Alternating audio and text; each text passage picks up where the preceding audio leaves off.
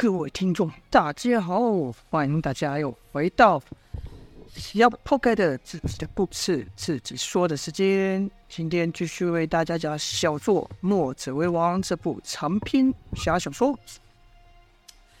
前面呢说到了本书的第二男主姚建轩的故事过后呢，算是正式带出了本书两大主角童风、姚建轩。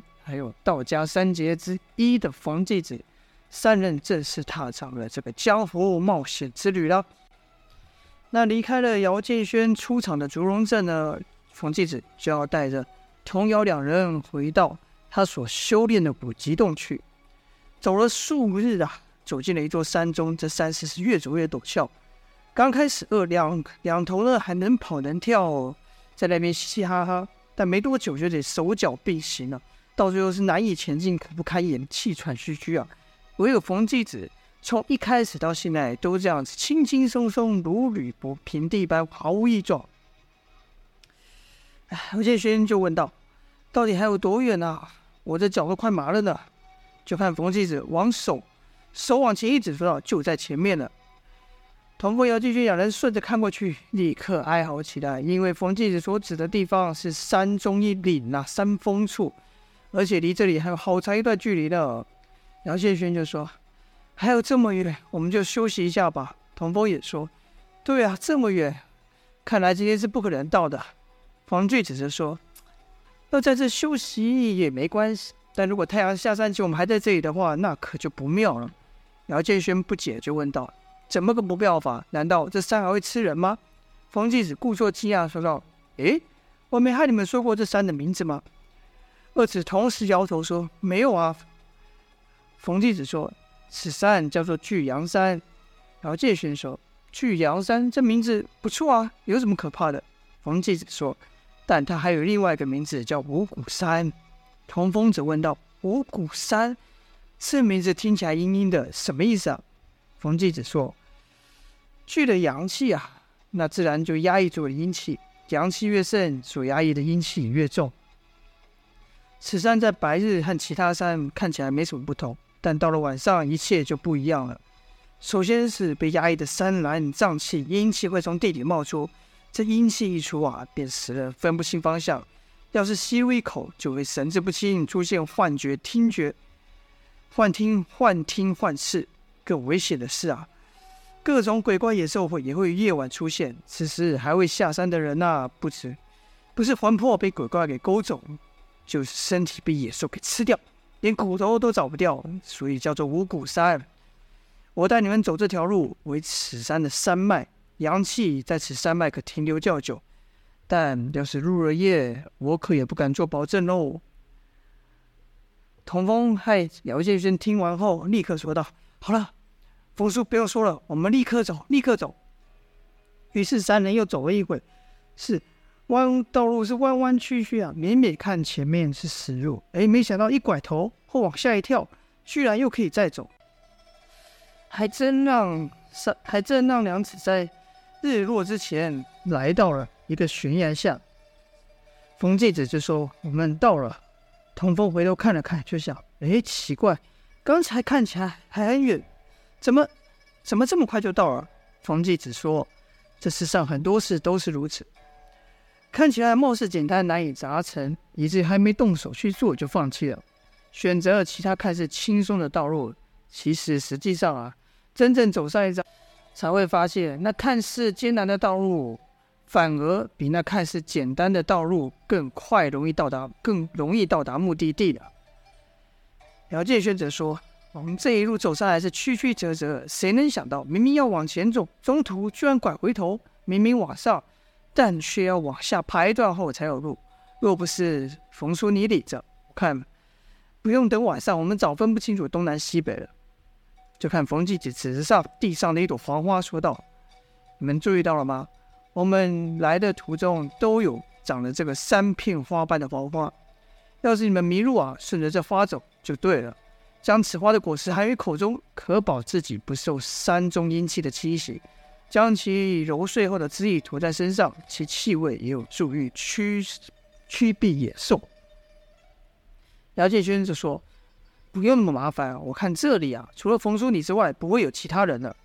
姚建勋话才刚说完，头上就传来咚咚咚，像是什么巨兽走动的声音从他们上方的悬崖处传来。跟着就听一人喊道：“仙人回来了！”然后就看一个黑影如乌云般飘下，砰的一声，一个巨人跳了下来。这巨人到来，两子都吓了一跳。冯继子反而亲切地说：“大牛啊，一阵子不见，是不是又长高了？”原来这个巨人叫做大牛。大牛傻笑道。大牛没长高，而后反还对童风跟姚建轩说：“哎，我偷吃了好多东西，但仙人都没看到，他都不知道。”哎，大牛说完这句话，才意识过没看过童风、姚建轩这两个人啊，自己吓了一跳，说道：“哎哎，你们是谁啊？怎么会出现在这里？”跟着又对冯继子说：“啊，这两个一定是猴子，猴子又来偷水果了，仙人快帮大牛赶跑他们。”童风、姚建轩看。眼前这个巨人叫大牛的巨人，傻头傻脑，说话颠三倒四，都在想这个人是不是脑袋有点问题啊？冯继子对大牛解释道：“大牛，他们不是猴子，是人。”大牛疑惑的把那牛鳞般的眼睛凑近，凑到冯继子跟姚建勋面前说：“是人，不是猴子。”姚建勋回道：“你才猴子。”大牛认真的想了一想，眉头一皱，说：“不对，我不是猴子。”你是猴子，姚建轩觉得好玩，又回道：“我不是，你是。”两人就这样吵了一会。冯继子得道：“好了好了，别再吵了，上去吧。”姚建轩抬头看，这悬崖下光秃秃的，根本没有办法攀爬，疑惑的说道：“上去怎么上去？”就看冯继子如履平地般垂直的走在那光秃秃的岩石上，转眼间就上去了，看不到人。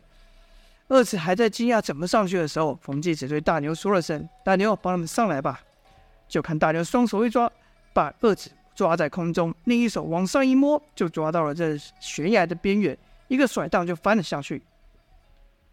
两人上来后，发现这悬崖上原来有一个石洞，石洞上面写了三个字，叫做“无极洞”。进洞后才发现呐、是别有洞天呐、在外面的外面，在太阳晒得炎热，但一进洞就感到清凉无比，甚是舒爽。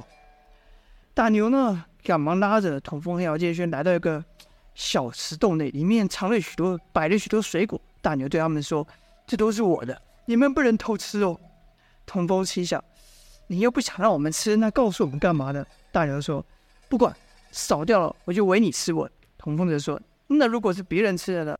下次你刚说的猴子把水果偷了呢？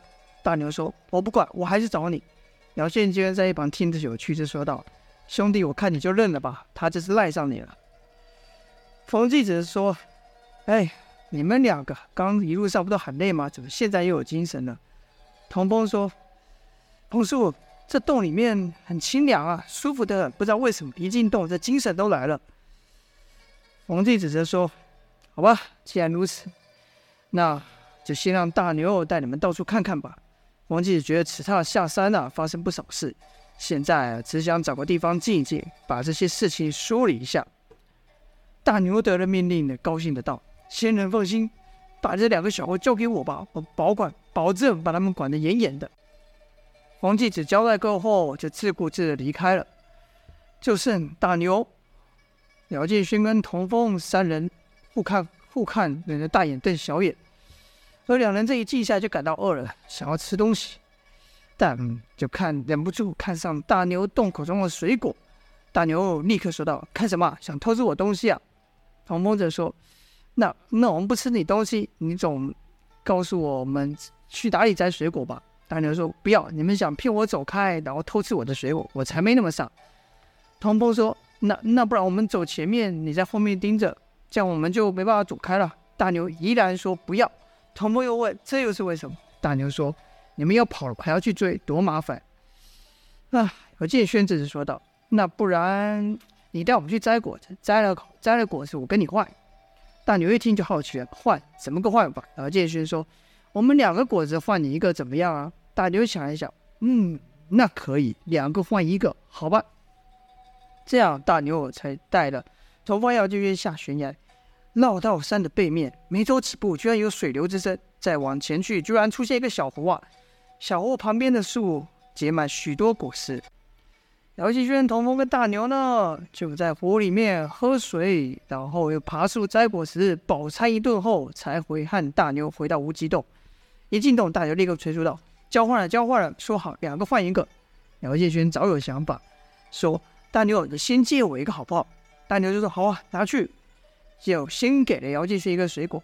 姚建轩拿到后呢，就换了一个水果回去，说道：“No，还你一个，这你刚借我的，看清楚了，跟刚刚那个不一样哦。”大牛愕然一声：“嗯，对，不一样，还我了。”而后姚建轩才又拿出一个水果过去说：“啊，这样你就有两个了。我们不是说好两个换一个吗？那你也要给我一个。”大牛想一想：“呃，对，好，两个换一个。”如此呢，换了几次，分了下来。姚建轩的水果是一个也没少，大牛也一个也没多。但大牛不也没多想，觉得开心。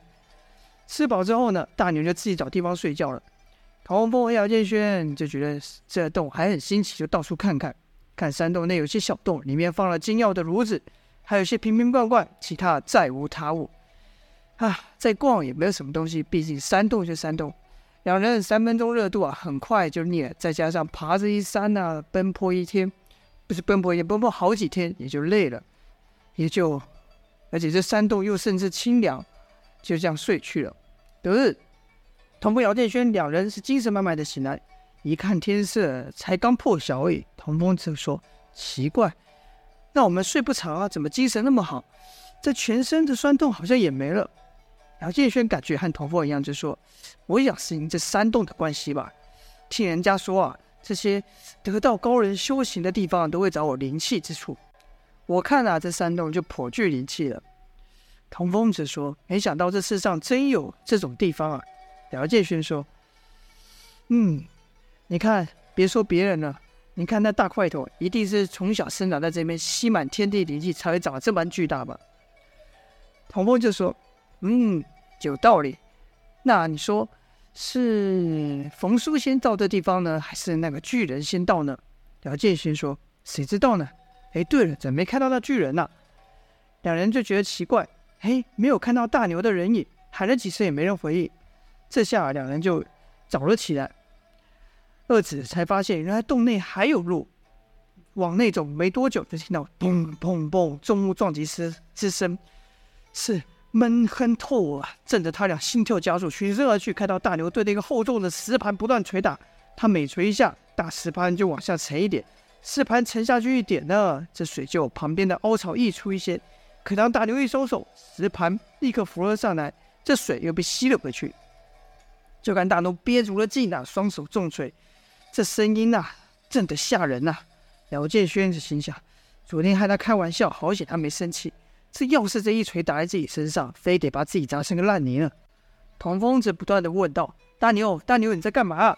就看大牛是充耳不闻，非常专注地在锤那个石牌，又锤了好几次，等锤累了，大牛才停手。回童风说：“打水啊。”姚继轩则说。打水，你这水根本没满出来啊！大牛就搔搔脑袋说：“这这水可以满出来啊！我我看过这水满出来过。”童风走到那大石盘面前，爬了上去，用自己的身体啊跟那大石盘比，体重压在那大石盘身上，这大石盘是丝毫不动。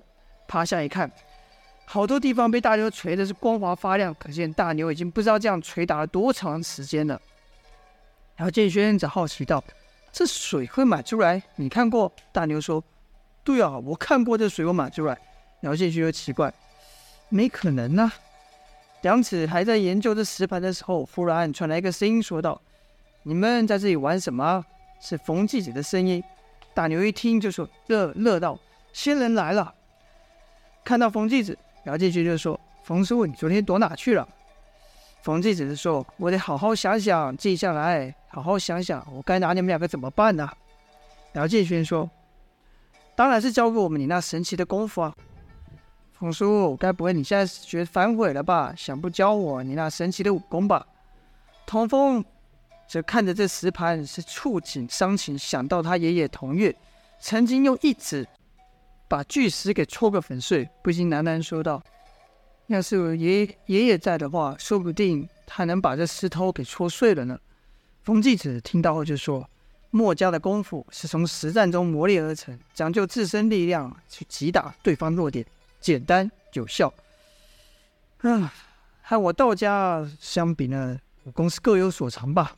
不过，当日我既然答应了你爷爷说要照顾你，自然会传给你一些本事。至于你呢？冯继子说的就看到姚建轩，姚建轩一脸期待的、期待的看着冯继子。冯继子继续说道。至于你呢，你本性不坏，资质也不错。我带你从竹龙镇出来，就是不想你被俗世给埋没，能有一番作为。姚建元听这意思，是要收自己为徒了，便赶忙跪下说道：“师傅在上，受弟子一拜。”冯继子点了点头，而后看着让童风，童风也跟着跪下，看姚建轩一样说道：“冯叔，请受弟子一拜。”冯继子点了点头说：“好了，你们俩算同时入门，就以年纪分个辈分吧。”姚建轩比童风较早，便为师兄了。这时，姚建轩想起这事，说道：“那大牛岂非是我们的大师兄？”冯继子笑笑说道：“你们若这样叫他，大牛肯定会很开心的。”这时呢，童风就想到之前的我一个疑问，就是冯继子和大牛是谁先发现这无极洞啊？于是就问道：“师傅，那当时你是怎么认识大牛的？你和大牛是谁先发现这个神奇的洞穴的？”就看冯继子用怜悯的眼神看向大牛，然后说道：“说起来，大牛啊，就没有你们两个这么幸运了。”然后就和姚建勋和童风说了当时是如何发现大牛的。好了，本章的故事就先到这边啦。冯继子和大牛又有什么样的一个故事呢？就待下回再说分晓啦。好了，感谢各位喜欢武侠的朋友们。今天说到这边，下次继续收听，先这样了，下播，感谢各位的收听。